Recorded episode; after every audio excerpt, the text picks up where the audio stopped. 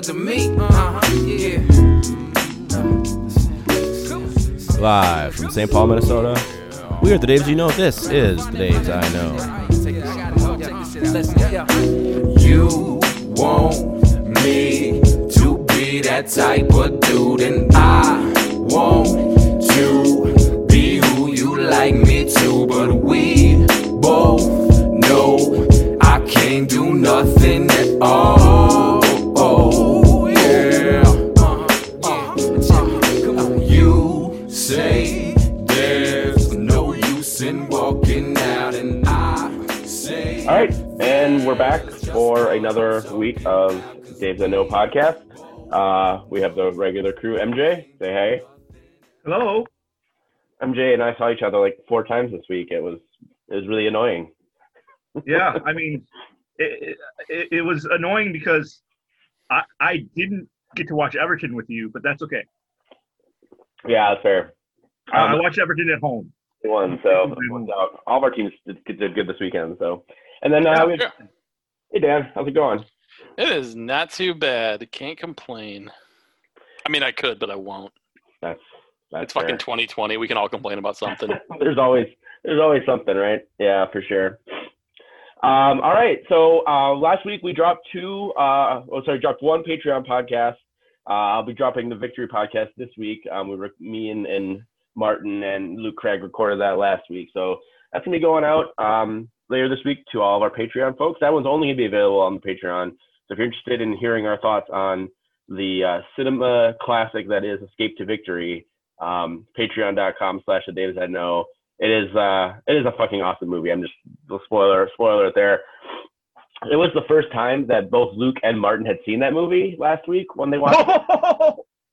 And I told them I had watched it like three times in the last 24 hours. So we had a very robust discussion about the movie and talked about who we would cast in it if we were remaking Victory right now. Just like they are, remade Space Jam, who we would cast as all the soccer players and everything. So it's quite fun. So patreon.com/TheDavesIKnow to help support the Daves that you know.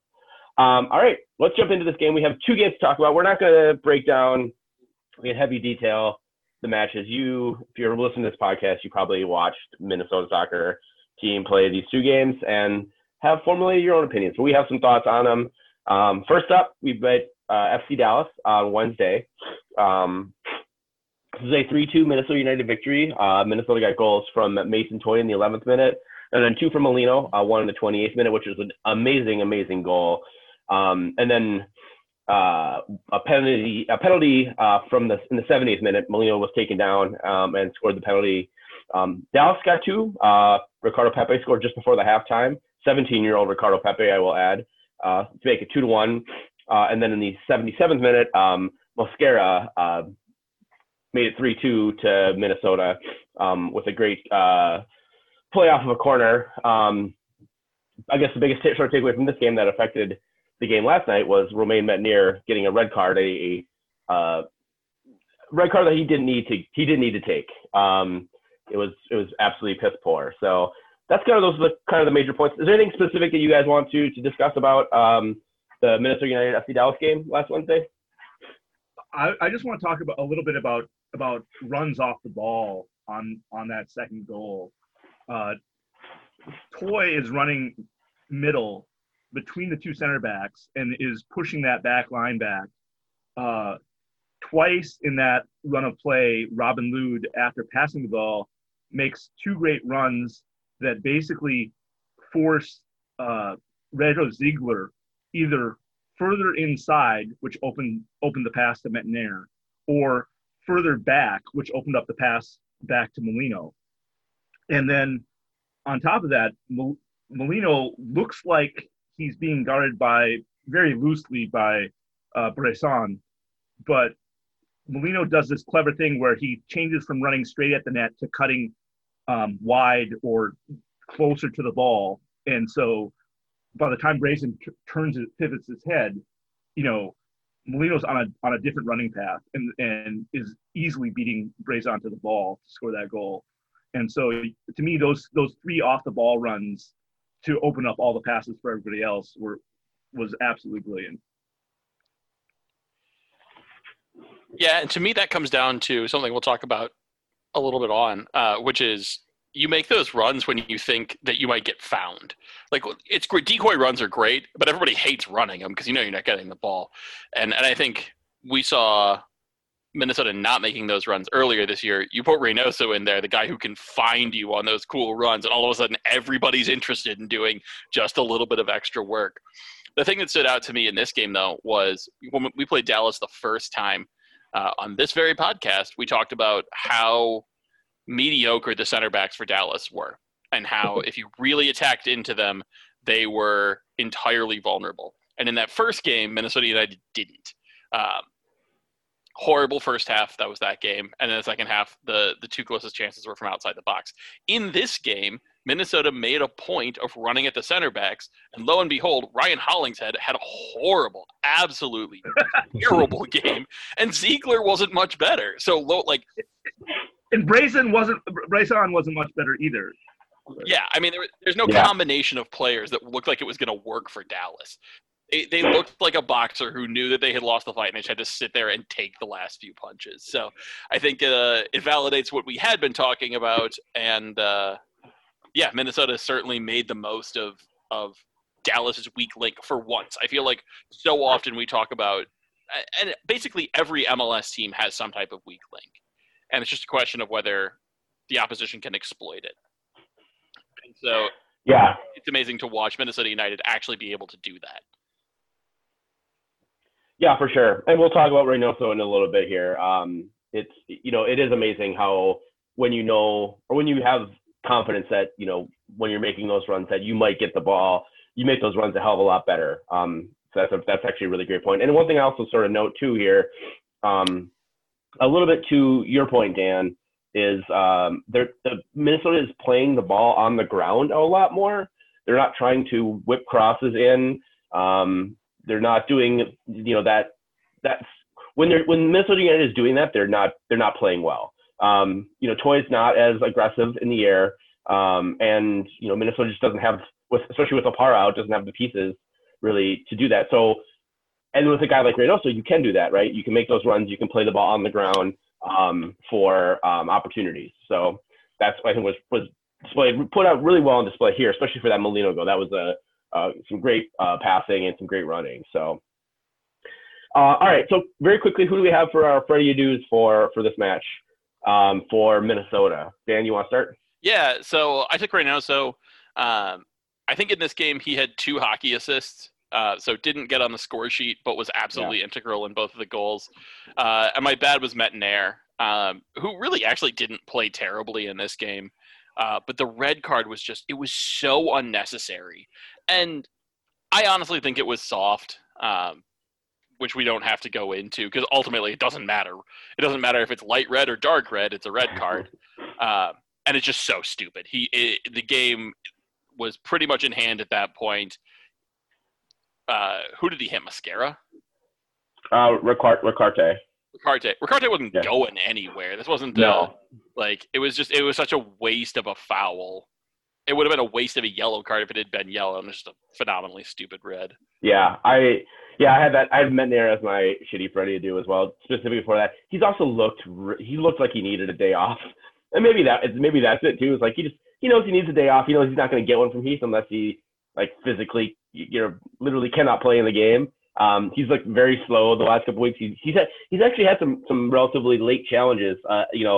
This is one of those things I think was just sort of a something that was just going to be coming for him. And he got the night off on Sunday. So for my good Freddie, I had Kevin Molino. That goal he scored was fantastic. The run he created to create the penalty for himself in the 70th minute was great. Single-handedly won the game for us. I think he had a really fantastic game. MJ, who do you got? Well, first of all, let me say that I would have picked Reynoso number 1 as my next Freddie Adu, and I would have picked Molino number 2. So I totally agree with you there, but because you guys went before me, and someone has to have a hard-on for Lud, and that would be me. So. Lud was involved in all 3 goals. He stole the ball off of Hollingshead, which was not Lud's credit, but Hollingshead's, just goof up. But made a great pass to Toye, on the first goal received a pass, passed it to Reynoso, and did two great runs off the ball on the second goal, and had a great through ball to Métanire before he got fouled to create the penalty kick on the third goal. So Lud's my next ready to do. My worst player of the game goes to Gasper. Like Métanire, he was caught forward and then really chased the ball when he was caught forward on bad angles, like chasing things outside, running behind opponents rather than trying to get back in front, running middle and try to get all the attacking players in front of you so you can see them coming at you, like just taking really aggressive, immature runs at the ball defensively. Yeah, I couldn't give it to Luch because Luch almost contributed to a Dallas goal with a terrible giveaway in the middle of the park. And, he dropped a Luch and almost contributed to a Dallas goal. So, but yeah, he other than that he played fairly well. All right, why don't you go first on Dallas then, MJ? Okay, I'm gonna take Brazan as my next ready to do. As we talked about, their center backs aren't good, and when they play three in the back, you know, Brazan is just the better of the three. He's the best of you know those three. Hollingshead and Ziegler were atrocious. So so Brazan had some nice attacks with the ball. He got an assist on the header for Dallas's second goal. And in general, I thought he played pretty well, especially when Dallas had the ball.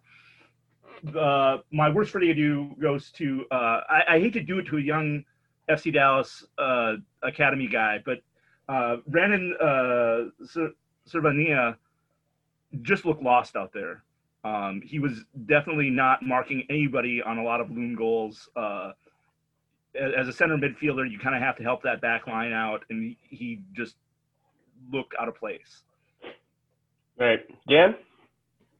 So for my my good ready to do, I'm going to say Franco Yara. In both games that United played against Dallas, Yara was just consistently crashing the net. A trait we more closely associate with hockey players than we do with soccer players. But because Dallas was doing a little bit the United thing of just crossing the ball in consistently, having a striker who just time and time again is running at the net, good things are going to happen.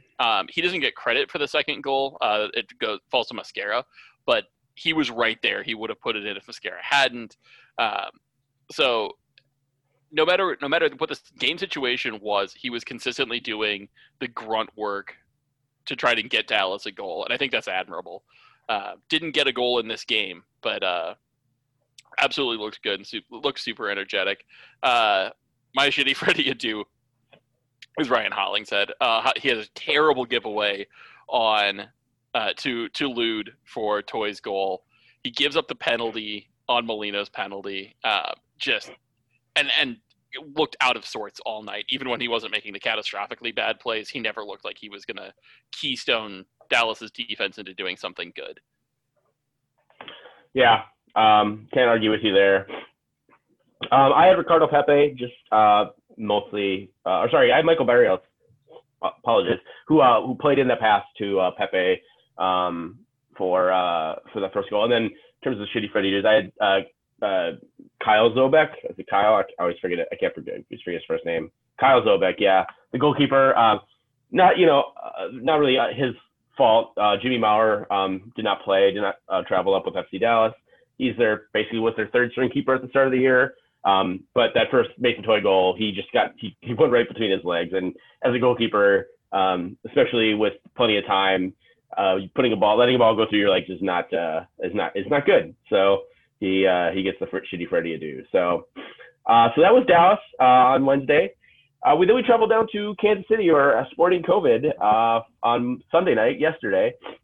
Minnesota, obviously without a lot of players due to injury as well as the Métanire suspension, played in a 3-5-2.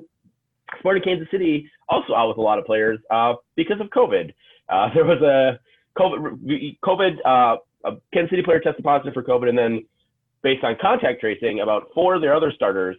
So we forgot to mention too in the FC Dallas game. It was a heavily rotated FC Dallas side.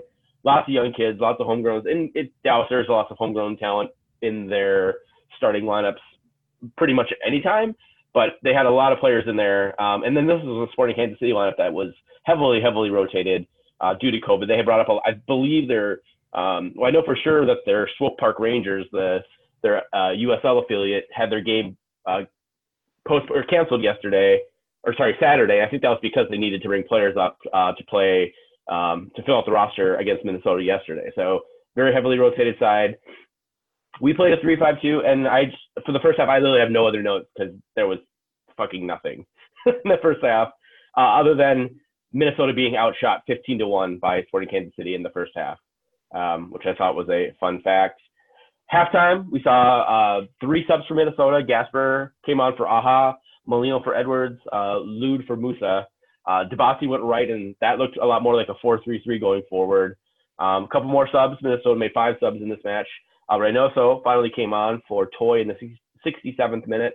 And then the 76th minute, Thomás Chacón, who had been notably announced that he was going to be, or I don't think it was announced, but it had been leaked that he was going to be going back to Uruguay on loan for the rest of the year, was subbed on for Jacori Hayes, which I thought was quite surprising.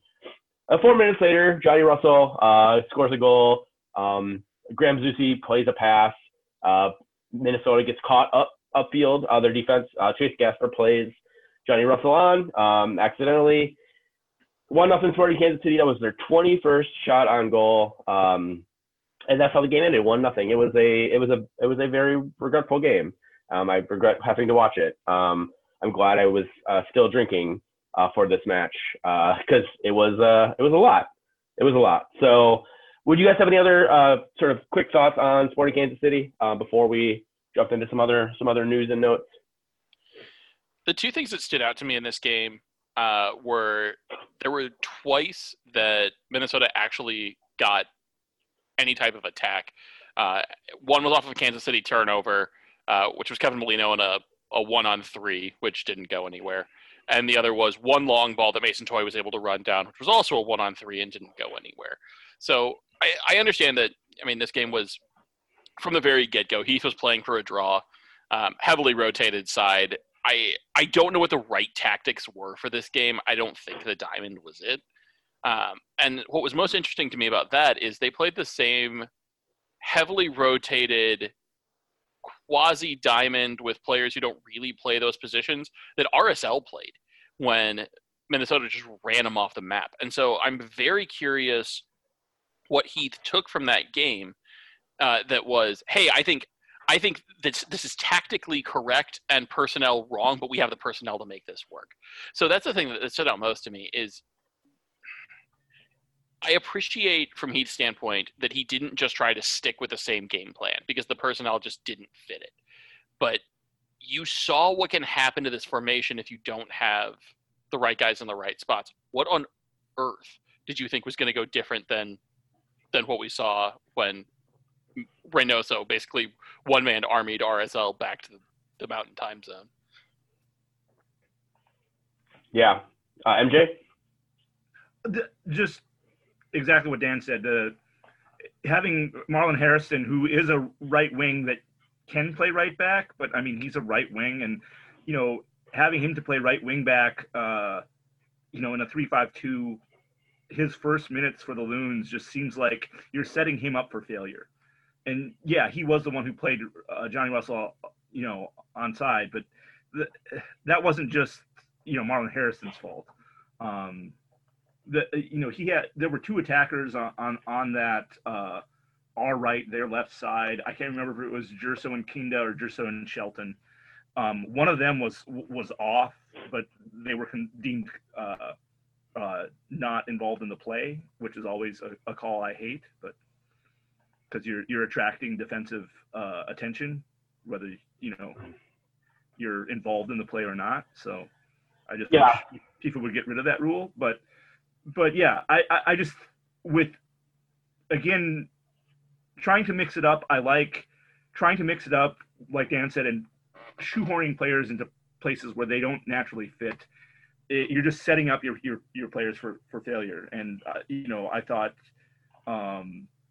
Jacori Hayes and Dotson had moments of brilliance and looked good, but for the most part, we looked really disorganized. We did, and that's interesting too, because presumably this was Heath's plan for this match after what happened against FC Dallas, right? With Molino getting the red card, not being able to play. Presumably Heath was like, okay, we're going to be doing a 3-5-2, so that's probably what they. I would hope that that's what they practice for the last couple of days that, you know, before the match, before they traveled down to Kansas City. And presumably you would think that that he had told Molino and Lude and Reynoso and Gasper that they were gonna, that they were not gonna start. They were gonna, at most maybe play, 20 minutes, expecting that, that they would, that this group of players could hold Sporting Kansas City. And to their credit, they actually, they got throttled in terms of possession and in terms of shots on goal. But they bent, but didn't really break all that much, honestly. And then, I would wonder if he saw that after he saw the Sporting Kansas City's lineup, he did have the balls to just change his lineup up and say, you know what, fuck it, let's go out and score 3 or 4 goals.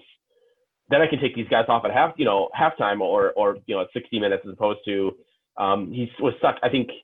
And we'll never know. Unless he comes out and says, yes, this is the plan. What happened with Sporting Kansas City didn't change the plan. I was going to do the plan regardless, and yada yada yada. He didn't say that. That leads me to believe that this was his plan from the get go. Realized that maybe, hey, they could steal a game here, could steal 3 points down in Kansas City. Brought those guys on at halftime. Bailing on what was, it was not pretty to watch. It was not anything fun to look at. And Minnesota never looked like they were, going to score a goal in that 3-5-2. But then he realizes that, hey, shit, maybe we can win this game. We can steal 3 points, and brings all those guys on at halftime, changes up this formation. So I don't know. I guess the question is this a – I guess I don't even know – I don't even know what the question is, other than I think, do we think that this was Heath's plan, the 3-5-2? He realized, oh shit, we could actually win this game, but we don't have anybody on the field who can actually score, who can put the ball in the back of the net, and brings those guys on at halftime? Or is it something different? Is it something I'm not even thinking of? I'm going to take a Heath positive take here and say that Heath saw how Houston scored on Sporting Kansas City on the counter and said, you know what, let's rest a bunch of people and go back to the pre-Reynoso way of doing things, of just trying to bunker up the D and catch them too far forward and hit them out. And maybe Toye puts one in, or Hasani Dotson is able to put one in the back of the net. On the counter. I would like to think that's what he was trying, but the results are just shitty. So, if that's what he was trying, it didn't work. He waited till halftime to make the subs, and I don't know if I don't disagree with the subs that he made at half, but again, the organization-wise, formation-wise, we still looked lost and what are we doing out here? Yeah, I think my issue is that, okay, first half was what it was. It was terrible to watch, but it was nominally effective. Second half, it just didn't look like there was a plan. And this is something we come back to time and time again. Organizationally, Heath in game, whatever. The subs that he made were clearly attacking minded. So David, I think you're right in the sense that he saw 3 points out there to get and went after it. But it's he just put on the attacking players and kind of assumed that they would do what they always do. I don't know. I just you watch the first part of that second half and all of a sudden Minnesota brings all of this attacking talent on. They probably have the most talented players on the field at that point, but nothing changes. Kansas City is still absolutely shooting on sight. there's no real cohesion. There's no midfield. This game was not played in the midfield by any stretch of the imagination. I don't know. But Minnesota still can't get bodies into the attack. It's really not until Reynoso comes on that there's any sense of, like, offensive cohesion. But even that comes after the Johnny Russell goal. And we've seen this before numerous times with this team, that it's not until they give up a goal that they really wake up. Last 10 minutes, Loons have some urgency about them. I'm annoyed with how little stoppage time there was. Kansas City clearly sat on the ball a little bit. All of that's annoying, but Minnesota deserved to lose this game, so it's not like I lost any sleep over it. But the game this most reminds me of is the Sporting Kansas City game last year, when Minnesota needed to rotate the squad because of the U.S. Open Cup run and just the generally crammed fixture list. But it wasn't even that they rotated the squad and then played with those players. It looked like they had a set of players, they had a strategy, and there was never any sense of, like, okay, do these two things actually mix? And once again, that game was very similar in the sense that Kansas City scored late, if I recall correctly. United had bunkered pretty effectively all game. Hey, Chacón came on in both of those games late as well. So just lots of parallels. Parallels left and right. Yeah. Maybe Inchi just straight up hates playing in Kansas City, and honestly, I wouldn't blame him. But that's my big issue with this game is, like, I don't know. Let's keep the formation the same. Let's keep the players the same in the first half, and even the subs the same. How was Minnesota United supposed to win that game? What is the thing that they didn't do on the field that they should have done? Because what we saw was a team that was disjointed, that had no plan, and got punched in the mouth once, and that's all it took. Yeah. And so that's my big question. And to me, this comes down to basically, if you take all of those things as fixed and treat the player performance as the only variable, it really isolates your tactics, right? You know, is it even remotely possible to win given these set of parameters? And honestly, I don't think it is. Yeah, I don't. I tend to agree with you. The one thing that they need to do in order to win a game like that is actually put a fucking ball on target. And there was zero shots on target, which is particularly bad, especially considering all the attacking talent they had out there for at least 45 minutes of that game. So, yeah. All right. Unless you guys have anything else to say, let's go. Let's give out our Freddie Adoos for this one. MJ, do you want to start for Minnesota? Sure. My Freddie Adu for best player of the game is Ája. We'll get to Dibassi's debut, and I thought he played great as well. But I thought both from heading the ball out for clearances on a lot of Sporting Kansas City attacks, and then a couple, with his feet kind of takeaways and goal line blocks and things like that. I thought Ája played really, really well. My shittiest Freddie Adu for Minnesota is the 3-5-2 formation, because Heath keeps trying to play a 5-3-2 or 3-5-2 with three center backs, and I always feel like that doesn't put our best players on the field, and it's kind of a cop-out, and we really don't know how to play it. And obviously some of that's on the players of not adapting or not knowing how to play it, but some of that's on Heath, on, tactic-wise, how does this formation work, and can we simplify it to make it functional? But we've never played one well. Yeah. Dan? So I stole the one really good Minnesota United player from this game, and it was Dayne St. Clair. Kansas City just absolutely peppered him, and they peppered him with shots outside the box, trying to cram the ball in at the near post, crosses across the post, and he played really well. He really dealt with him exceedingly well. We're now starting to see enough of Dayne St. Clair to be able to say, okay, he's not a finished product, but he also doesn't need to be at this moment. Here are the things that he does really well, and here's the things you need to work on. The thing that stands out to me about Dayne St. Clair is how good his lateral movement is. He is always facing the ball. He is always facing the shooter. It doesn't always leave him in the best position to react to it, but he's never getting caught by surprise with the ball movement.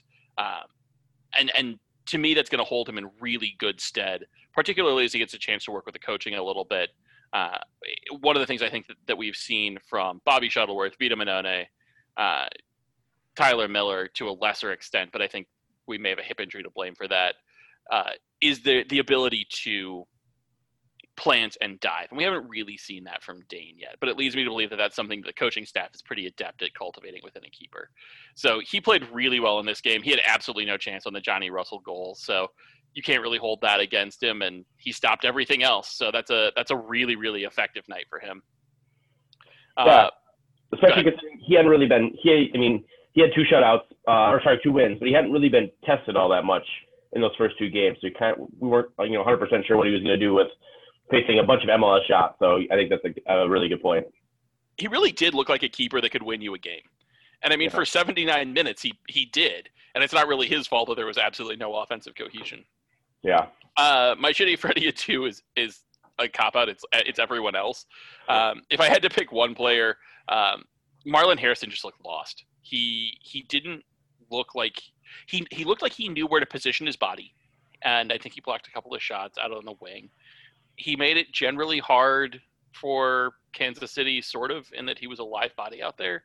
But every time he got the ball and looked to move it into the attack, it looked like he had no idea whether he should be dribbling or passing, and just kind of had a rotten night all the way around. So everybody played poorly.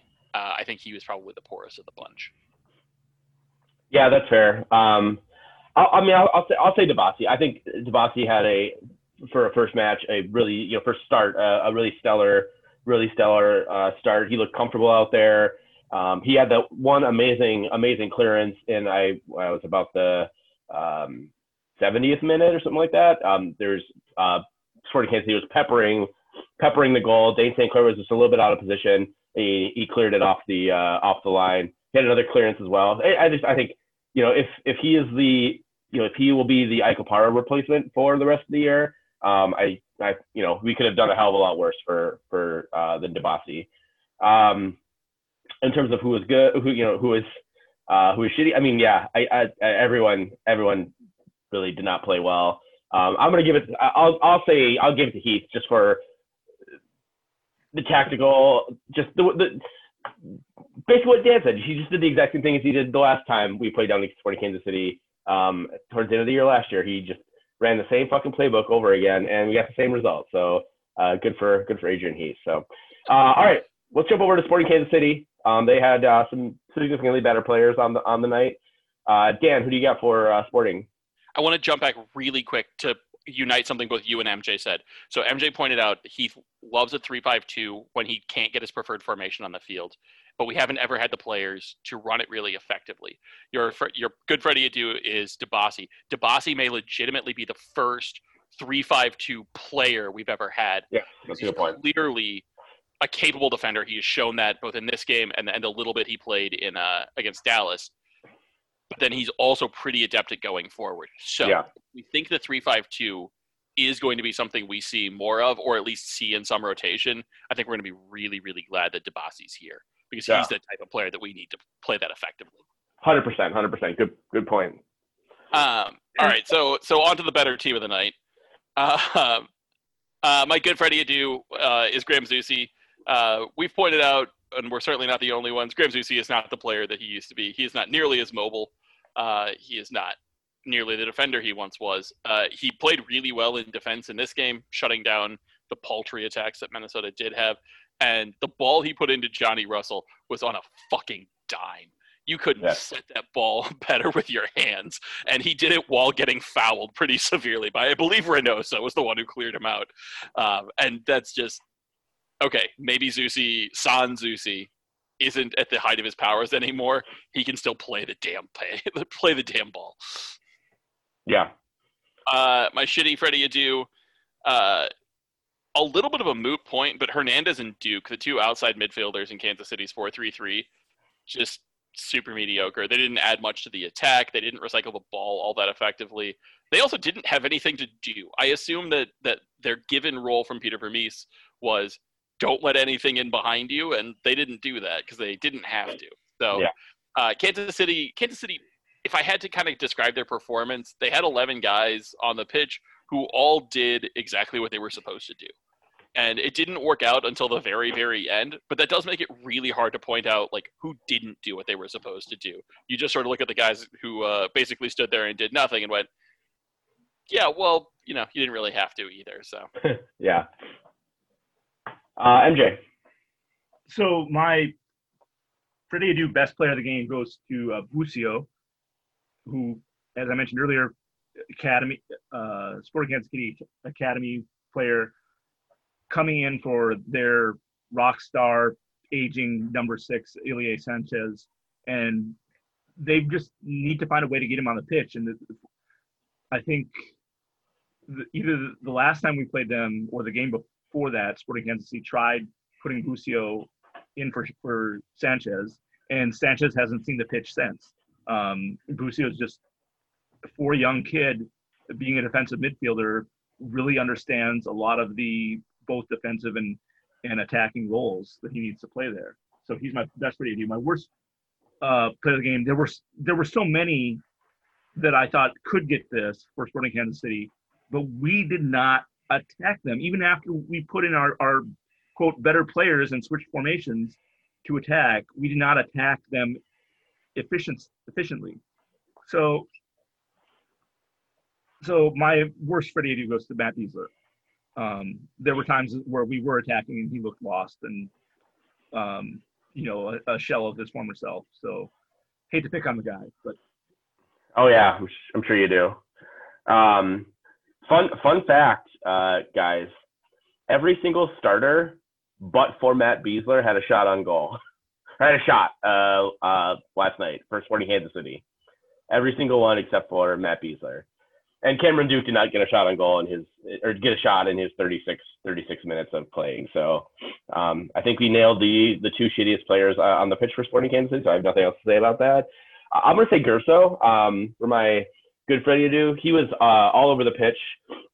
If you go to the match center, you can look at the chalkboard thing and the Opta chalkboard, and you know, he was all over on that left-hand side, causing all kinds of trouble for Minnesota's defense. Two key passes, and I think he was just a force to be reckoned with for Minnesota. So Gerson Fernandez is it for me. So, all right, well, that wraps up our two games from last week.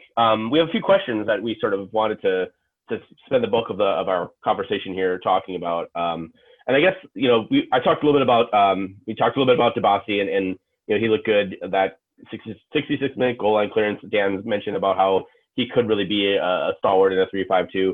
The main question that Dan brought up on our text thread is Minnesota United a good team? And Dan, this is your question, I'll let you start. Is Minnesota United a good team? So I think the answer is yes. They're just very confusing because I don't know that we've seen Minnesota United play okay. We have seen them play really well against RSL, and I think even in the Dallas game. I mean, I know it was only a 1-goal win, but they really did boss that game. We have seen them look absolutely horrendous both Kansas City games, although Kansas City certainly tried to make them look good in the first game. And they did not play well against Houston either, and they didn't play well for a half against FC Dallas. It's like we've never seen them be mediocre. So the times that they're good, they look unplayable. Like, yes, they've played heavily rotated squads in Kansas City and Dallas and RSL. So it's hard to make concrete judgments. But at the same time, like, they looked good. And you can't choose what your opposition players are, right? And at the end of the day, they're third in the West right now.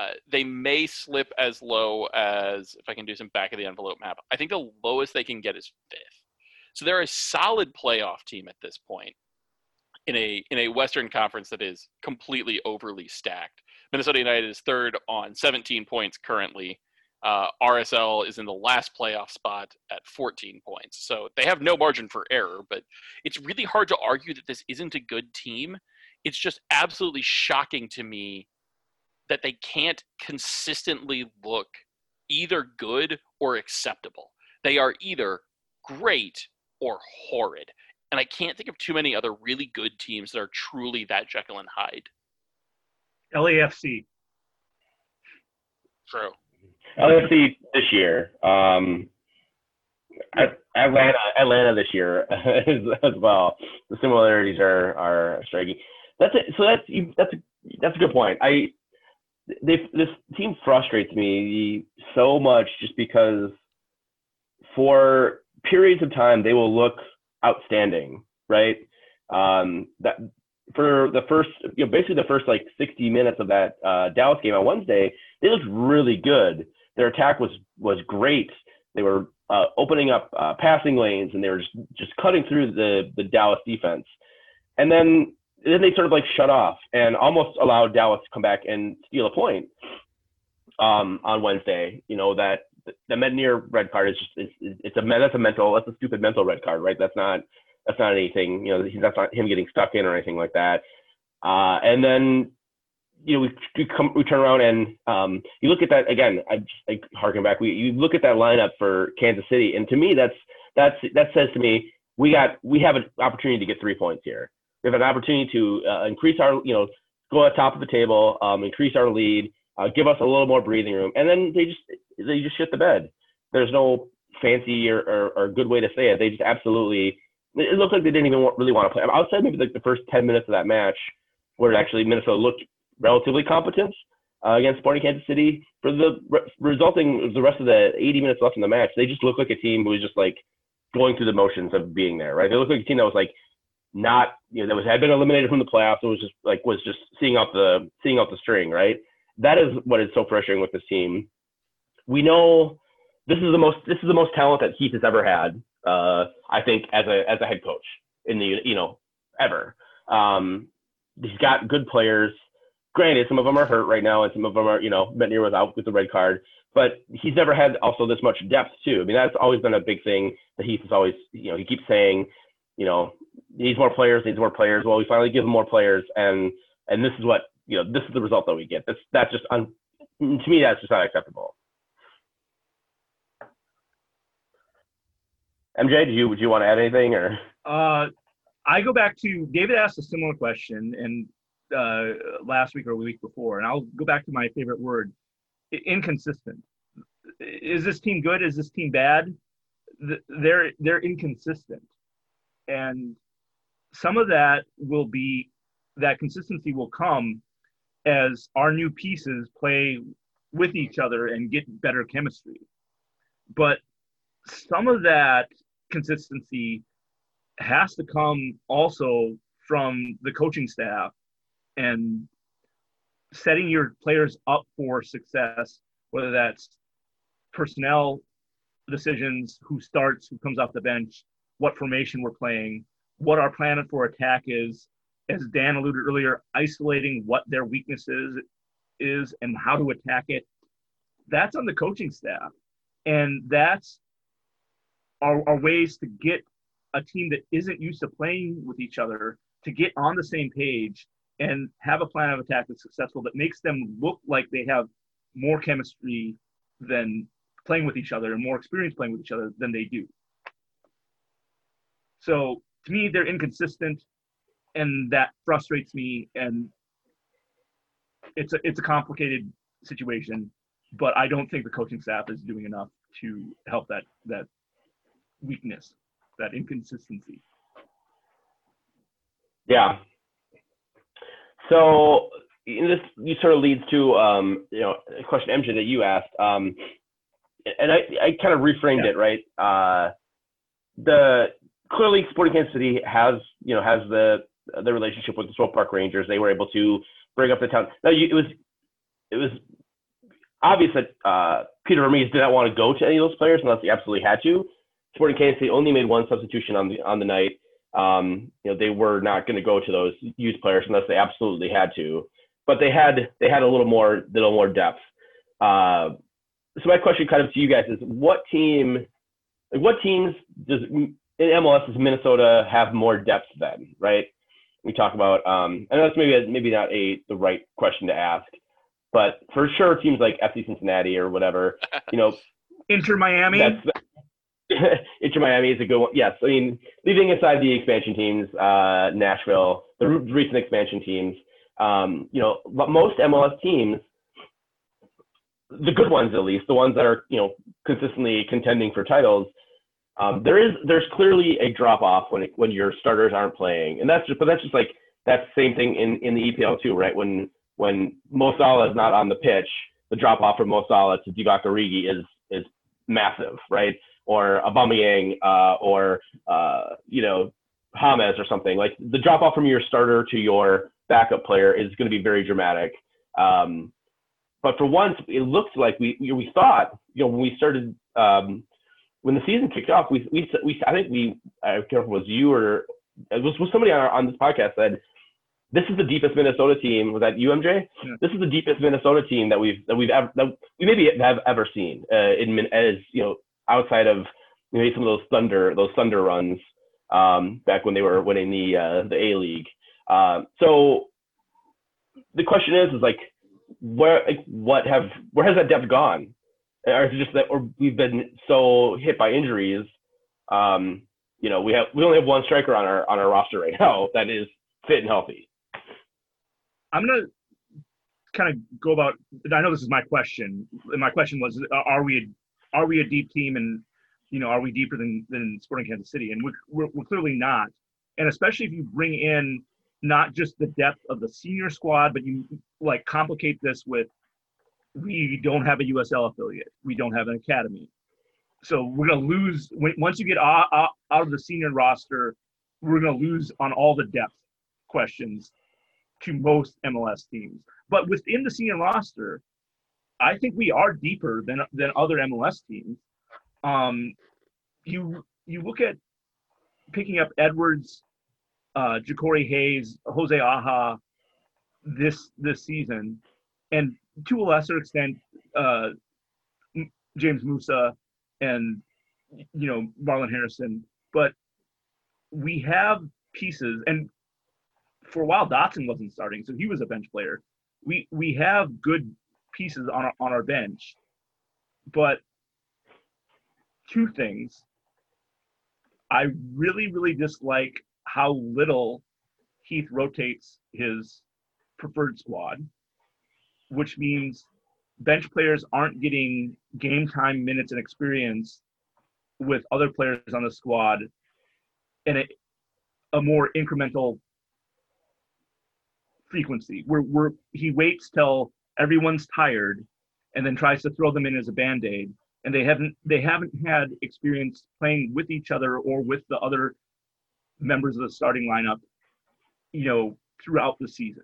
And that really just frustrates me from a senior squad development standpoint. It's a bit of a self-fulfilling prophecy, right? So he runs his starters into the ground. Then we all complain that we're not seeing any of the bench players, or we're not getting any rotation. And then he throws them all. He basically throws them all out of the pitch, sacrifices them, right? And then he's like, "See, I did the rotation, and look what happened." So it looks awful. You set them up for failure. Yes, exactly. So, you know, it's I don't know if he's doing. I don't believe that he's doing that on purpose, but I honestly would not put it past him to be that like that churlish and that petty, right? That he would just, you know, he's just going to completely ignore. And then, you know, we yell and scream like, "Let's see Edwards start. Let's see, you know, let's see Harrison. Let's see Hayes. Let's see those guys get an opportunity." Well, when you put them all out there together and you take off all of the attacking players, of course they're going to look like shit, right? Like we're not fucking, he treats, I don't know. This goes back to more Adrian Heath hate, and I will not try to linger on this too much, but I think I question if he actually hates the fans. Like, I think he thinks we're all fucking rubes who don't understand soccer tactics, and don't know how the soccer team should function. Because the way he talks to people, the way he talks down at folks is just, I think he thinks we're all fucking rubes and that we don't know jack shit. I'll get off my soapbox. MJ, yeah, you had something. To add a little nuance to that, I think Heath is very stubborn. I think Heath is very set in his ways, and I think he has blind spots that when people have tried to point it out to him, he digs his heels in and says, no, you don't know the game. I know the game. Or you don't know what you're talking about. And whether that's an assistant coach, whether that's a player, whether that's a member of the media, whether that's a fan on Twitter, like something about him and taking criticism or recognizing I have weaknesses. I have maybe blind spots where I don't see some of my errors, or maybe not my errors, but the player's errors or what have you. But he really feels, based on the interviews I've seen and his attitude, is I know what's best for this team. And yeah, you do get this sense from his tone of voice that the rest of you are fucking morons. Which is a problem in and of itself. Like, it's a little out of the purview of a conversation on depth, but that's a thing that you can train somebody. It's called media training. And apparently the Minnesota United just doesn't believe that Adrian... Go to PR camp. Or worse, they have tried and he failed. Yeah. I think Sunday was a really good illustration of kind of the kinds of depth. And David, as you were setting up the question, you talked about the drop-off from Pierre-Emerick Aubameyang to literally anyone, even Alexander Lacazette, or Mo Salah to Divock Origi. And there's teams all over Europe that would love to have Divock Origi. But when you have these truly elite players, you can't replace them. And we're seeing it with LAFC right now, right? Like, when Vela is out, there's no one who can step in there. And Diego Rossi, for all his talent, isn't the same type of player, and they're trying to use him in the same way. So you can never replace elite talent. So, like, as good as Jose Aja has been, and I'll admit, I thought that was a total just depth signing, and I hope we never have to use him. And he's been fine. He's been really, really solid at the back. He's not Ike. He's not Ike Opara. He's not nearly as good offensively.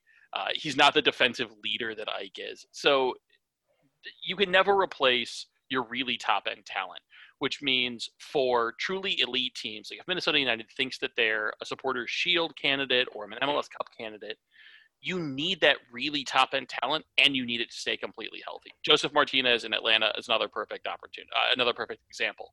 Like, Atlanta looks horrible right now, which is hilariously funny. And a lot of it comes down to they have really good players in a lot of positions. They couldn't replace Martinez, and they couldn't replace Nagbe. And everything else kind of stems off of that. Sunday, we saw the other problem with depth, which is that if you just throw bodies into holes, they're not going to look right there. Marlon Harrison didn't look right. James Musa didn't look right. They couldn't progress the ball forward. Jan Gregus has been consistently asked to take a more defensive role since Ozzie Alonso came out or went out injured. He doesn't look right in that position. So yes, moving from Ozzie to Jan, in theory, on like a pure talent level, shouldn't have been that big a step back for the team, but it was just because of not familiarity, but just comfort with those positions. So depth is such a weird animal, because paradoxically, if this team were super mediocre across the board, we would have great depth because it would be so easy to replace. If we didn't even have Kevin Molino, if we had who was the Costa Rican? He went back. He plays for Saprissa. Played for Minnesota United in 2017, 2018. He was supposed to be really good. Johan Venegas? Thank you. Yeah, so, like, replacing Johan Venegas is super easy, and it doesn't speak to any of your depth quality. It just means you had another mediocre to crap player that you could put in there.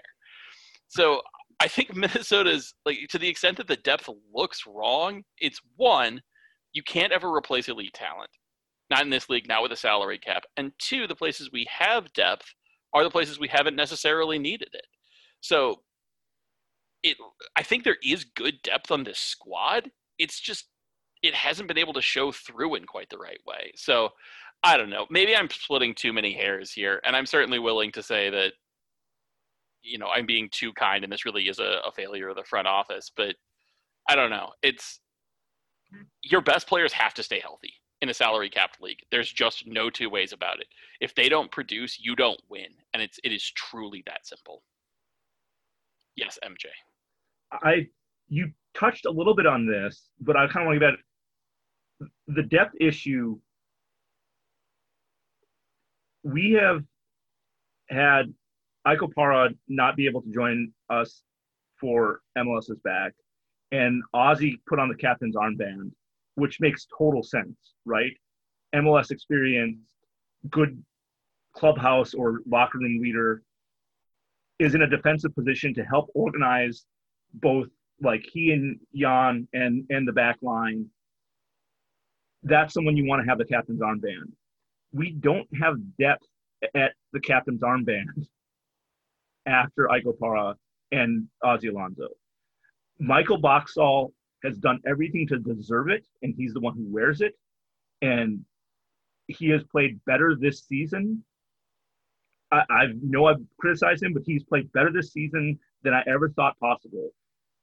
He is both attack-wise and defensive-wise. But right now, all four of our defenders, not counting Dibassi because I haven't seen him play enough, but Gasper, Ája, Boxall, Métanire, all tend to get tunnel vision when they're defending an oncoming attack.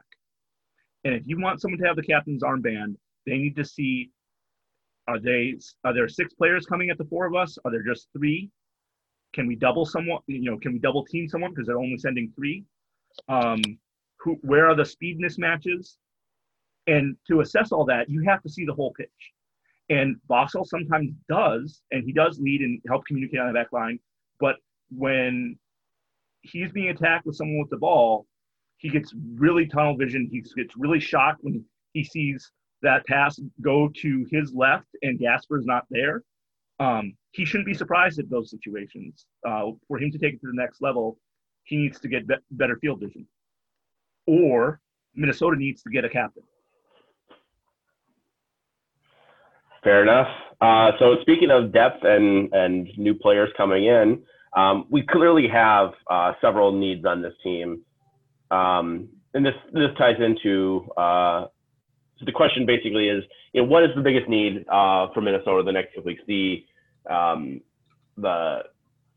transfer window is open until late October, so there's plenty of time. But you think if they want to get someone in sooner rather than later to make sure that they get enough time, enough reps with the team to get used to playing with the rest of the team.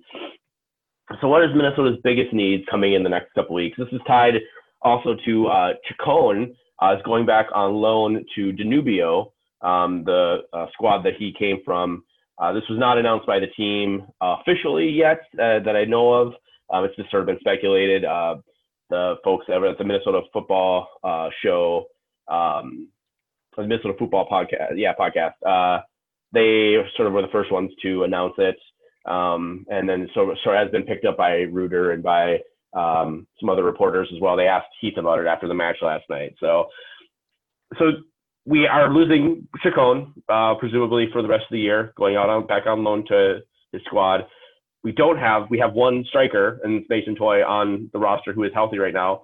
Amaria seems to be still has a lingering ankle thing. Schoenfeld has not shown any signs of coming back in the next several weeks. So what do we think Minnesota's biggest need is? Is it going to be a new DP? So Chacón going back on loan, he comes off the books as a designated player. We can talk about that in a little bit here. So we do have technically a DP spot open. Is it Balotelli watch? Is it bringing in Gylfi Sigurðsson to shore up that midfield? What do you think? What's our biggest need, and what would you guys, in a perfect world, what would you like to see? I think our biggest need right this second is at striker. I've been really impressed with the players that the front office has brought in to shore up the defense. Dibassi looks for all the world like a really good player. Gasper and Métanire, yes, they look very tired. They need time off that they're not getting. So maybe some squad rotation there. But there are pieces that can step in there, Raheem Edwards and Hasani Dotson, respectively. So to me, it's up top. With the game against Dallas, I think we saw that Mason Toye really can run the line with his offense. So I don't necessarily see that we need to bring in a DP attacker. But at the same time, what is Mason Toye's future with this team? Are they willing to run him out there and give him the first team reps he needs to show whether he's capable of being a first division striker? Or are they going to try to band-aid the fix? In which case, yes, use the DP slot. And even if Chacón's doesn't open up, we found out, I think, via one of the press pools that Jan Gregush can be bought down to a TAM player. So there's a DP slot open if they need it.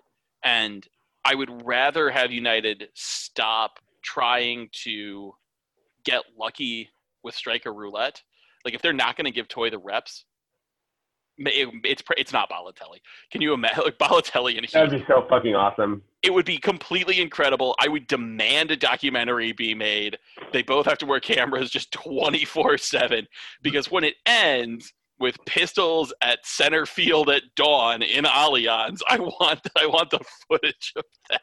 Those two guys can't coexist. That's never going to happen. Adrian Heath claims to be a striker whisperer, the one guy that no one can get to, the striker that's got probably the most talent that no one can fucking get to, is Balotelli. If we brought in Balotelli and he got turned around and got Balotelli to score, say the equivalent of 25 goals in MLS, I'll end the podcast. I'll be like, I will admit that he's a striker whisperer, and I will end the fucking podcast the second he does that. That's what it's hard to use. So if you're listening to this Minnesota United personnel person and you want us to stop talking shit about Adrian Heath, sign Mario Balotelli, have him score 20 goals, and we'll be done. I'll fucking end it.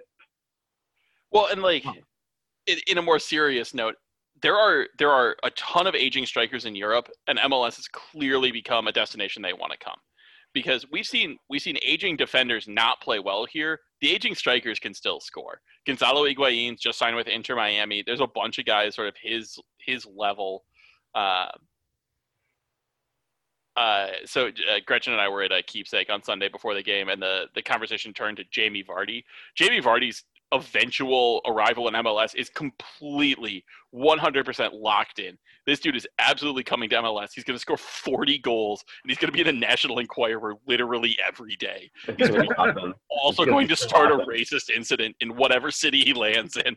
And I, for one, am just really excited for Jamie Vardy in MLS. The most locked on, bolted down thing I've ever predicted on this podcast. I'm so ready for Rebecca Vardy to be in like New York City or someplace like that, man. Oh yeah, put him on NYCFC, a team that already has like a Proud Boy fan group, and is in the tabloid capital of the world, even more so than London. But I mean, look, there is talent out there, and I don't want to pick the wound of Minnesota doesn't have a U23. They don't have an academy set up. This is a team that is not just built to win now, but is going to consistently be built to win now until they have to build for the future. So right now, it's great that Gasper and DSC and Dotson are aging up into the team. That's not going to be the norm. That's going to be the aberration.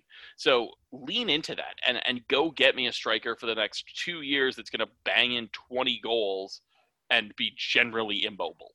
Like, if that's what this team is going to be, then let's stop trying to be too many things. I mean, I guess the other thing to consider here is we've got Reynoso for what, the next 5 years? I believe so, yeah. So look, he is outside of Opara and Alonso, two end-of-career players who are extremely talented, but with the injury issues we're seeing. Brief side note, in a year and a half, we have the complete Ike Opara experience. Unbelievable defender.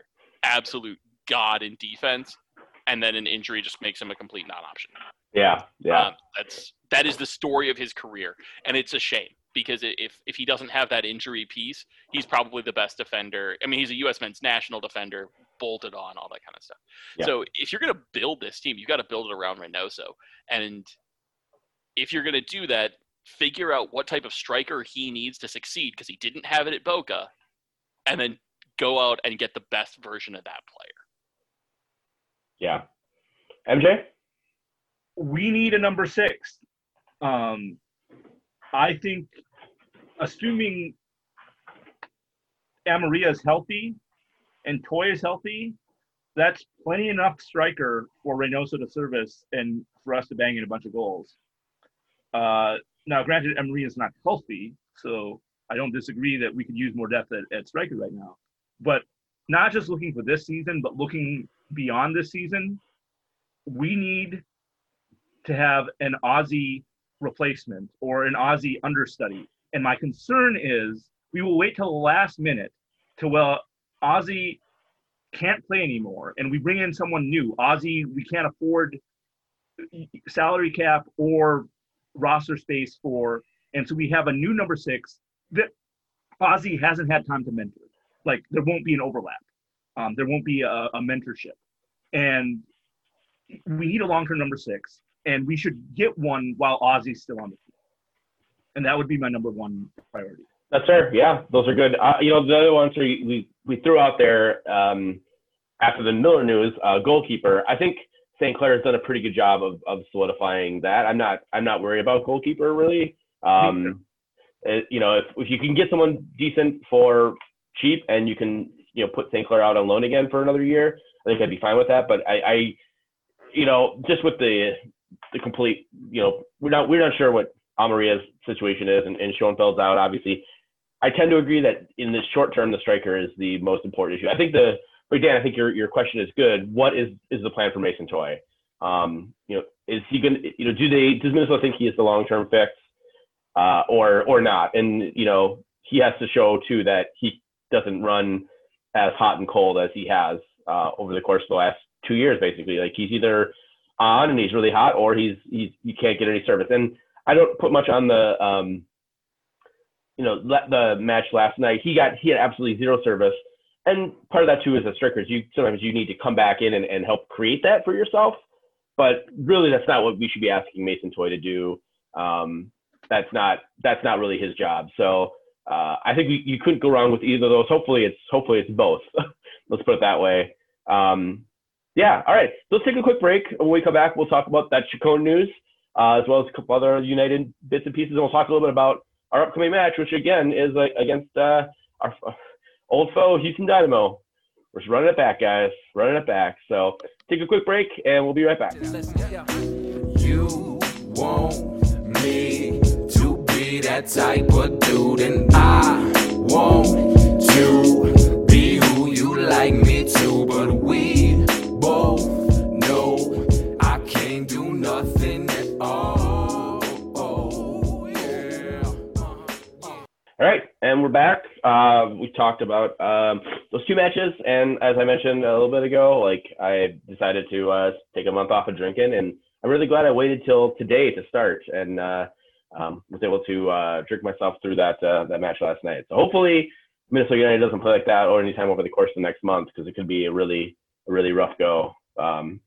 They start lashing out at people. So, all right. So we mentioned it a minute ago. Chacón is reportedly going back on loan to Danubio, his club in Uruguay. This move is interesting. It's also frustrating. Again, we talk about Adrian Heath, and frustration is the main thing that we think of. How and why it took so long for them to make a decision regarding Thomás Chacón and getting him some playing time. It's weird and frustrating. As I mentioned, he'd come off the books as a DP.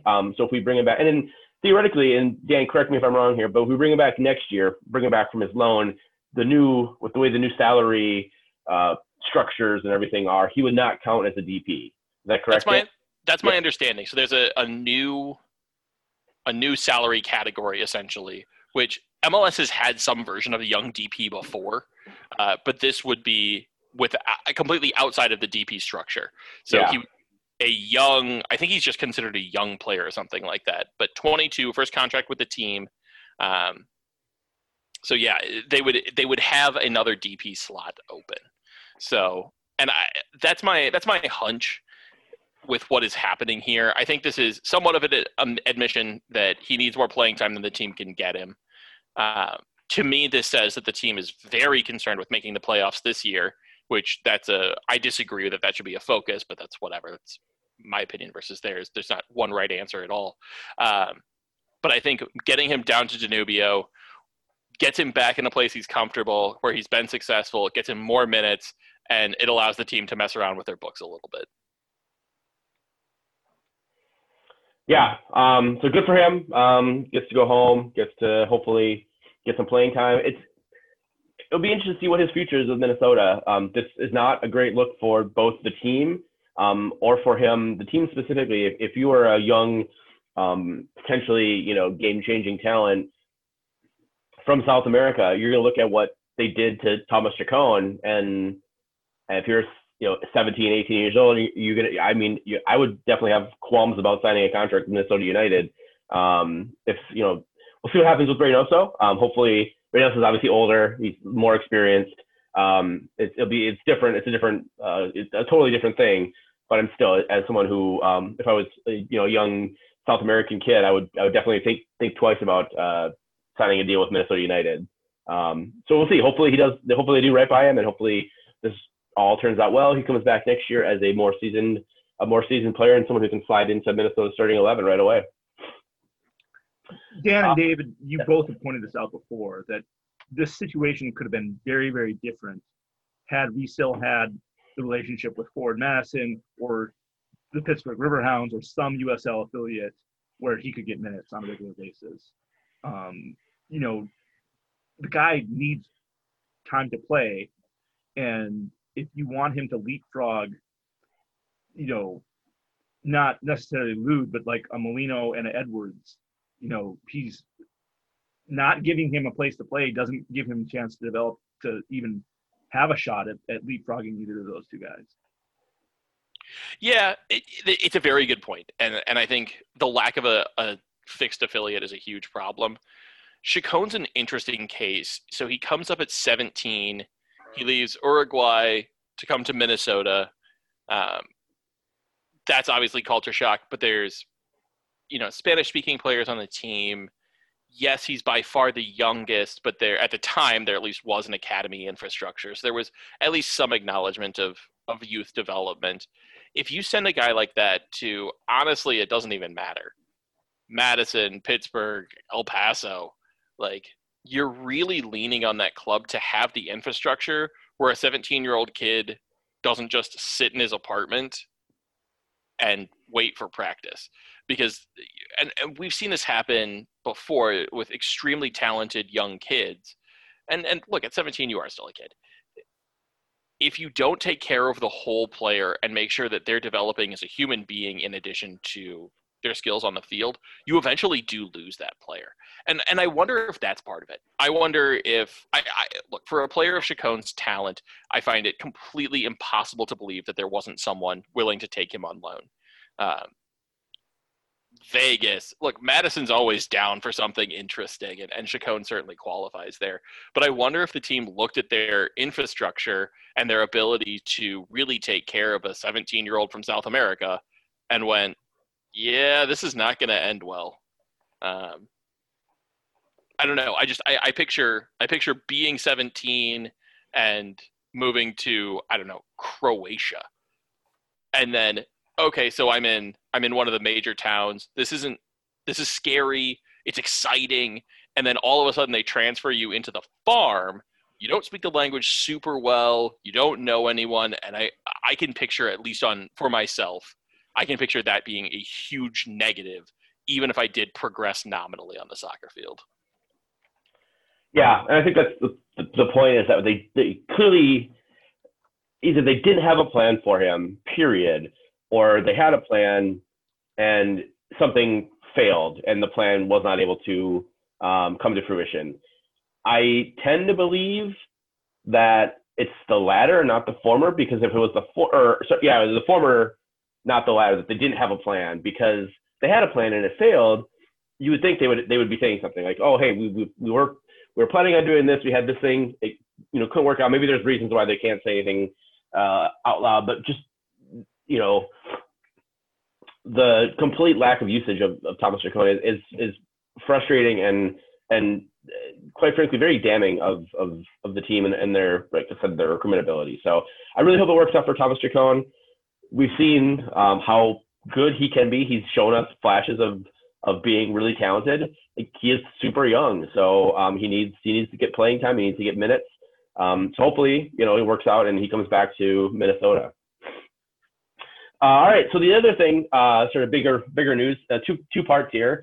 Phase 2, part 1. It's like the last Harry Potter will be broken into several parts. Phase 2, part 1 schedule was released. They are 3 games, 2 on the road, and then 1 at home. We go down to Houston again for some fucking reason on Saturday the 19th at 7 p.m. Then travel to Columbus to pick on the Crew on the 23rd, which is a Wednesday at 6:30. And then Sunday, September 27th, we're back at home against RSL for some fucking reason again. Why they didn't just swap those Houston and Dynamo games to make them, you know, home to Houston and away to RSL, I have no fucking idea. It's MLS, so they said there was no plan to have sort of interconference matches, and of course we're playing a team from the other conference in this set of games. And if for some reason it's not fucking Chicago, I don't know. I just don't understand MLS sometimes. Granted, we couldn't go to games anyways, but we played, I believe, after we played these set of games, we'll have played 16 games in MLS that count in the group standings. We'll play the same, like 9 of those games have been against the same opponents, right? We played 9 teams multiple times in our 16 matches, which is not great for a league that has 26 teams in it right now. Anyways, do you guys have any thoughts on the phase 2 part 1 schedule? It's clearly to be honest, the sort of trying to make mini groups and evaluating some sort of like table within a small pod geographically. I'm fine with that. We're in COVID times. It makes sense. I'm with you, David. I really am pissed off that we're not making Houston, after playing down in Texas, play up here in our cold weather. If we're going to go to Columbus on September 23rd, not a warm weather mecca, we certainly can host Houston up here on September 19th and then go out to Real Salt Lake because we haven't played there yet. That home and away bit makes no sense to me. I wish there weren't bigger fish to fry on the MLS, but alas, for the sake of our listeners, I'll end the rant there. I think this is clearly a stopgap measure. I think the fact that we got this schedule 2 days before the end of phase 1, 3 days before the end of phase 1, they were clearly trying to get something else done that was a little more extensive, and it fell through, and they were like, ah, crap, here's 3 games to get you to the end of September. So to me, this is clearly just a stopgap solution, and they did what they had to. I think there's a million ways to make it better. My big frustration with this right now is that Minnesota United will have played Sporting Kansas City, top of the West, 3 times, and for purposes of the standings, now top of the East once, although they've technically played them twice.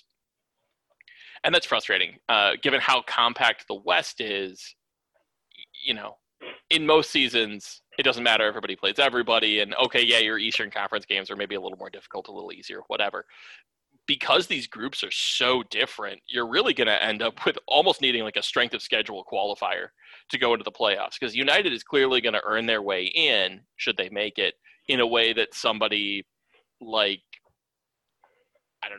even Houston to a certain extent just kind of hasn't had to. So that's my frustration. I don't know. Going into this, I really believed there was going to be a plan, and all this talk of does this season have an asterisk? Can you take a title seriously? Was really problematizing something that wasn't going to be an issue. But if they can't get a decent schedule, and if they can't figure out the strength of schedule piece, it really does start to look like an asterisk season to me. Yeah. I believe, I can't remember who put it out, but there's a tweet that said basically the strength of schedule, the average place for the teams that Minnesota United has been playing is 5.7.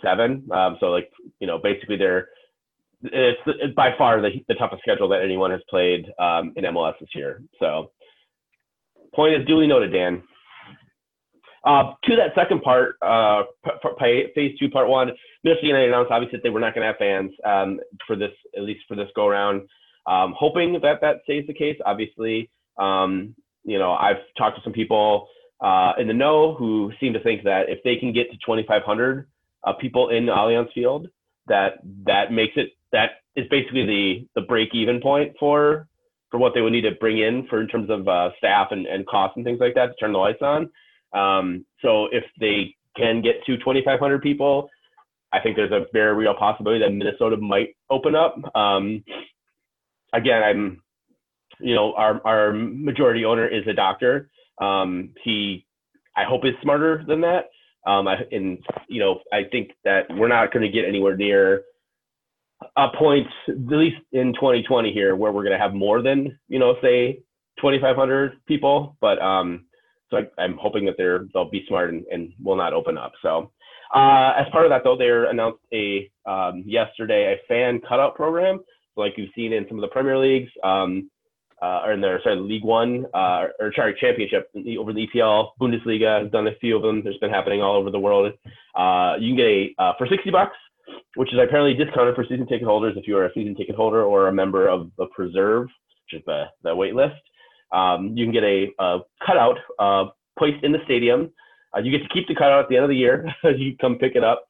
So I'm trying to decide what I should get for my cutout. Do you guys have any thoughts on that? Are you gonna spend the $60 to get your picture in the lower bowl of Allianz? So I hadn't really thought about it. The season ticket price is $45. But I got to tell you, if they're going to let us keep it at the end of the year, I'm more interested in doing it, but not of me. Like, I was going to get, like, a terrifying picture of me screaming or something like that. I don't want that. I don't want that in my house. Like, I would inevitably, like, sleepwalk into it and think I was being robbed or something like that. So this does increase the likelihood that I'll purchase it, but it's, like, I'll do, like, Johan Venegas or Bertrand de Wundy or like Giuliano Vicenchini or something like that. Yes, please. I just want to get a bunch of Miguel Ibarra's. That'd be hilarious. MJ, is something you're interested in doing? I do not have the disposable income to even buy a Minneapolis City hoodie right now, which would probably be the next soccer thing that I spend money on. So, I'm not going to spend money on it. However, reading the details about it on Minnesota United's website, I love their very thorough photo submission guide because not everyone knows the basics of taking a good photo. So they have some things about lighting, they have some things about tilting your glasses so there's not glare or turn the angle of your head. They have, advice on make sure to take it the vertical way from the waist up. And they just have a lot of good detailed, things to help make your picture better. So I think that's really great. I also really like or laugh at that they have at the very bottom, when choosing an outfit, avoid commercial advertisements, including slogans, websites, and phone numbers. Avoid social media handles and hashtags. Negative references to any sports teams, names of any players or Minnesota United staff. Oh man, I wanted to get my Dirty Out shirt. Fuck. Statements endorsing political candidates, obviously, and third-party logos / branding. So I'm guessing if you show yourself in your Nike kit for Portugal, they can just reject that if they wanted to be dicks about it. The small print, MNUFC reserves the right at its sole discretion to refuse to create and or display any submissions. And then there's other details about that. But of course they have to put that in there. It's just, they go into examples of obscene, lewd, explicit, discriminatory, derogatory, violent, offensive, so on. All right. It's an entertaining read.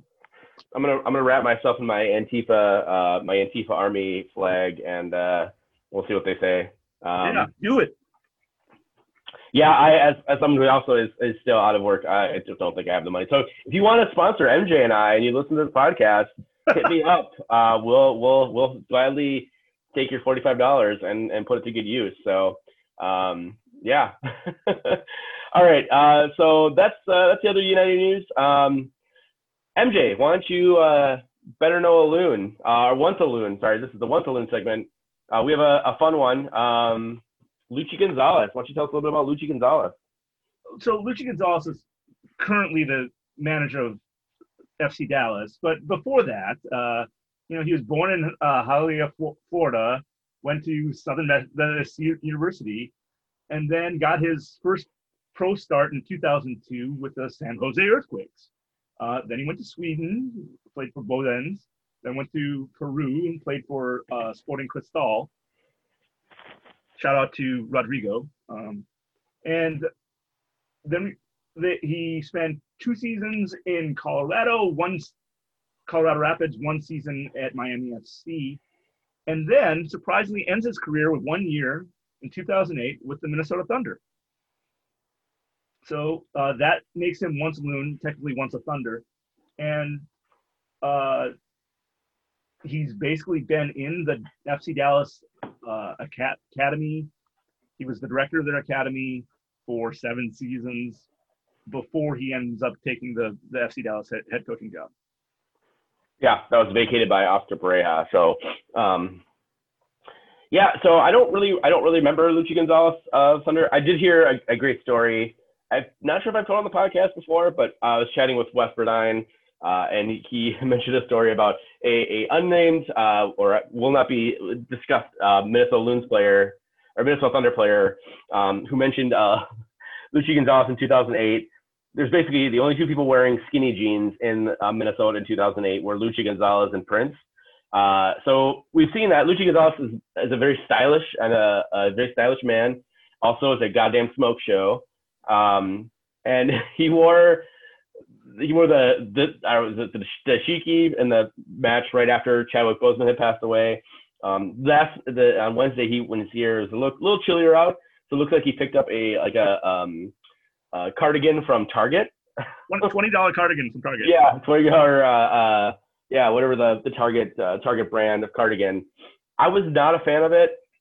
I was shouted down by the internet apparently because everybody apparently thought it was a goddamn. It was fucking amazing. If it was a zip, I would have appreciated it more. But he's a stylish man. And I'm glad to have him in MLS as a coach. So the black and white wool of the sweater went perfectly with his salt and pepper hair. It did, and that's really what it kind of the hair kind of ties out together. It did. All right, Madison lost 2-0 to Greenville on Sunday. That ended a pretty good win streak for them. There was actually a really great article, I can't remember where it was, about the Vang brothers, Michael Vang and his older brother Brian, who's playing for a NISA team up in Michigan, I believe. Again, we'd love to see that guy get a shot with an MLS team next year. And then the Madison also announced that their match versus North Texas SC, which was originally scheduled for August 30th, was canceled or was postponed due to all of the social unrest that was happening in Wisconsin and across the United States, has been rescheduled for Wednesday, October 21st at 7 p.m. So a little bit of Madison news. MJ, we have a few Minneapolis City. Oh, speaking of, I'm actually going to a Minneapolis City game on Wednesday. I'm going out to Blaine to check out the team, check out what their social distance situation is up there. I think they have one or two more matches. They're doing their sort of like 7v7 round robin, inter-squad tournament kind of thing. So apparently I'm doing pretty well in their fantasy league, which is basically amounts to just me guessing because I don't know jack shit about any of the players right now. So that should be really fun. I'll let everybody know about it next week. So you have a couple other things for Minneapolis City, MJ? They're opening registration for their futures program. So they're looking to recruit, incoming high school students, obviously, to that just want to be a part of their program and develop their soccer skills. So good luck with them on that. You can, if you have a high school student or know of a high school student that should be a part of their futures program, you can find them on Twitter at MPLS City SC. They have Ann Kittens, Sarah Schreier, that does merch for them, tweeted out a really cute button that says, quote, "They have more ball kids than we have players," unquote, which if you've ever been to a Minneapolis City game, sometimes you get the sense that we do have more ball kids than our opponents have players. So that was really funny. Their financial review is coming up, and so they're asking for people to send in questions. They've been very, very transparent about their finances and that they don't pay their interns, nor their players, nor their head coach, nor anybody else on their staff. So But they do have money that comes in from sponsorships, and you can see how they spend that and where that money goes. So they're asking to send in questions. One person then said, how many ball boys do you have? That was their only financial review question. And, of course, Minneapolis City came out with some cheeky answer, like not more than 14 or something like that. Hmm. All right. Okay, let's talk about Houston. Again, like last week, we've seen these guys very recently. I don't think we need to spend a ton of time talking about. Don't they have a Quintero type of player? Somebody like that, yeah. Yeah. Okay. There was actually a story that just came out. Houston is the owner is looking to sell, and they're looking at possibly doing a complete rebrand. Including investigating their colors, which I think would be not great, because I think that orange that they have is actually fantastic, and is one of the only teams that the only team really that uses orange as their primary color. So they definitely pop when they're on the pitch. But there's a story in The Athletic earlier this week about Houston potentially wanting to do a complete rebrand. Hopefully, it's a lot less like the Chicago Fire rebrand, and more like the Sporting Kansas City rebrand when they went from becoming the Wizards to Sporting KC. So, but we'll wait and see. We'll see if Houston gets the rebrand. What do you want to say about Houston? Dan, I'll start with you. We can talk about the players they'll have on the pitch, but perhaps one of the most interesting ones will be who isn't there. After years of being rumored to head to Europe, Albert Ellis appears to have finally gotten his move. He won't quite be sharing the same flight with Reggie Cannon, but he will be arriving at the same practice facility as Boavista is closing in on a deal. Houston obviously has attackers in spades, so this doesn't demonstrably weaken the team. But Tab Ramos has been pretty aggressive about subbing players in and out, so it'll be interesting to see how he does, whether he continues to do that when he doesn't have perhaps his single best attacker. So interesting to see. I think as we saw when they played United, even some of their lesser known attackers, Nico Hansen and Ariel Lassiter, are plenty effective. So it's not that they're lacking in any talent. Minnesota needs to hit at these guys. We proved last time out, they can't just sit back and try to counterattack. Get Reynoso the ball, let him spray it around, but put real pressure on the Houston defense. Do not let the ball consistently sit in Minnesota's third. Similar to what you said about Sporting Kansas City, where, if they play a 4-3-3, Sporting Kansas City's, their outside midfield are very, very weak.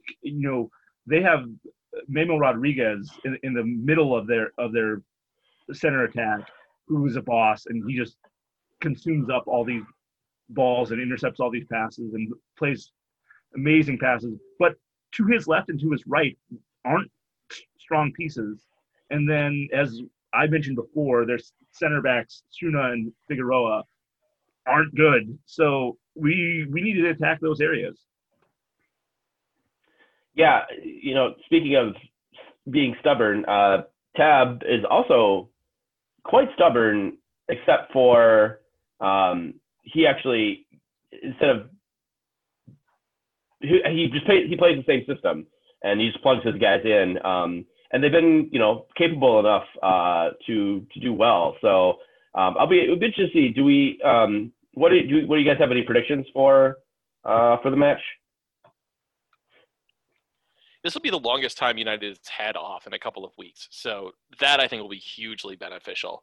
A little bit like the Dallas game. The Dallas first half was so bad, it was hard to picture the team being successful, even though we know that they can be. That's how bad the game against Sporting Kansas City was. So yeah. I'm going to predict Houston wins this game because I think their attack is that good. But mostly I'm just having trouble picturing this team beating a first-choice lineup. Yeah, MJ? I say with a lot of people rested and well-rested with the week-long break, that Reynoso and Toye are able to somehow tear up Struna and Figueroa if we can get the ball into that area, they could be really dangerous and make life a lot more interesting for Marko Maric than we made for him the last time we played them. Yeah, I really hope we didn't really have, Bibelow when we played Houston the last time. We'll have Métanire back, so I'm expecting we'll see the 4-2-3-1 with Toye up top. Nothing else changes. And with I don't like what we did against Houston, and I think I really hope that we have a much better showing. I think it's gonna be a high scoring game. I think it's gonna be like a 2-2 or 3-3 draw. I think there'll be a lot of goals in this one. Especially, I think Ramirez is desperate to score against Minnesota. Especially after Darwin got his last match, I think Christian is going to be destined to shooting early and shooting often against Minnesota. We saw Greg Rajat Singh have some amazing saves on Christian Ramirez last time they played. I hope Dayne St. Clair gets a start. I will be very interested to see how he handles a team that attacks fluidly and passes the ball as well as they do on Houston. Yes. But again, as Dan mentioned, without Alberto Luis, he was absolutely killer against Minnesota last time they played. So it'd be nice to not have him in the lineup. All right. Do you guys want? I mean, I left it Europe in here. Do you guys want to talk about your team's wins over the weekend? Arsenal played Fulham and beat them comprehensively, which they should have. But given the fact that Arsenal only took 7 points off of the bottom six in away games last year, 3 points at Fulham is a really nice way to start this season. That's really only 7 points off the bottom six? I believe so. And I do know that the 3-0 win that they had was Arsenal's largest away win since the last time they beat Fulham at Fulham in 2018. Which was also 3-0, right? Yeah, it was. So, MJ, I watched your boys play against Everton or against Spurs yesterday morning. That was a fun game. So, Everton did not play a cupcake newly promoted side. I just want to mention that they played a team called Tottenham Hotspur that finished sixth last year. I went in with very little expectations, but really wanting to see the new signings, Alon from Brazil at the defensive number 6, Doucouré on the wing, or Doucouré at the attacking center midfield spot, and James Rodriguez, who they played on right wing, and they played great. Richarlison missed 3 goals that he should have scored, but on a really nice corner kick, Dominic Calvert-Lewin made a really nice header. So Everton goes to Tottenham, steals 3 points away, 1-0. We'll take it. Yeah. Liverpool beat Leeds 4-3. They needed every ounce of that game. I was telling a few folks this yesterday. People, asked if I was worried about Liverpool and all that, and I was like, no, not really. In my estimation, there's about four teams that will punch at Liverpool like Leeds did, and they're Man City, Arsenal, Chelsea, Man U, in Leeds. Honestly, I'm not worried about pretty much the majority of EPL teams punching at Liverpool the way that Leeds did. I think it's a good wake-up call. I think it's definitely something that they needed to have if they want to defend their title. But I'm again not super worried about Leeds. In our pick'em contest, MJ, you and Dan are both tied at 9 points. I'm at 6 points. Obviously, we had Man City and Man U did not play over the weekend. They have one more week off before they have to start their EPL season. So, all right, that's about it, guys. Unless you guys have anything else you want to add. Since we're on the topic of Europe, I just want to say that this weekend marked the second fixture date for the FAWSL. And if you're not watching women's soccer in England right now, you're missing out. There are a ton of U.S. women's players playing over there. You have Chelsea that picked up Pernille Harder from Wolfsburg in Germany and Sam Kerr. So there's just a lot of good, fun attacking talent and good football being played over there. So, yep, they have a really their app is significantly less clunky this year than it was last year. And NBC has NBC Sports has the rights to some of their matches, so they're showing them on NBCSN and other things. All right, cool. Well, that'll about do it for us. Again, you can always find us online at Tech Zeller for me, at D Wade, at MJ Matsui. Bill's gonna be back in town, I think, on Wednesday, so hopefully we'll get Bill on the podcast on Monday.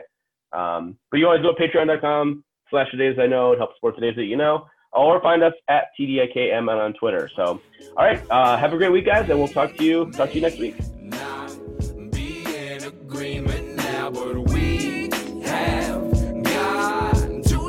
And work it out, cause we both know we can't do nothing at all. Oh, oh yeah. Oh, oh, oh. We do our thing, son. Long as you do yours, land here become fecund. Yeah. We do our thing, son. Through the act, we attract two, hope to reach one. We do our thing. Do it. We do our thing, son. Some will paint a piece, some will spray with a machine gun. It's mad work to be done. We do our thing, son. Y'all can't do nothing at all. Y'all know we can't do nothing at all. Nah, yo, I can't do nothing at all. Y'all know we can't do nothing at all. Check it out, though. GT. He don't do nothing at all. GO. My God, King.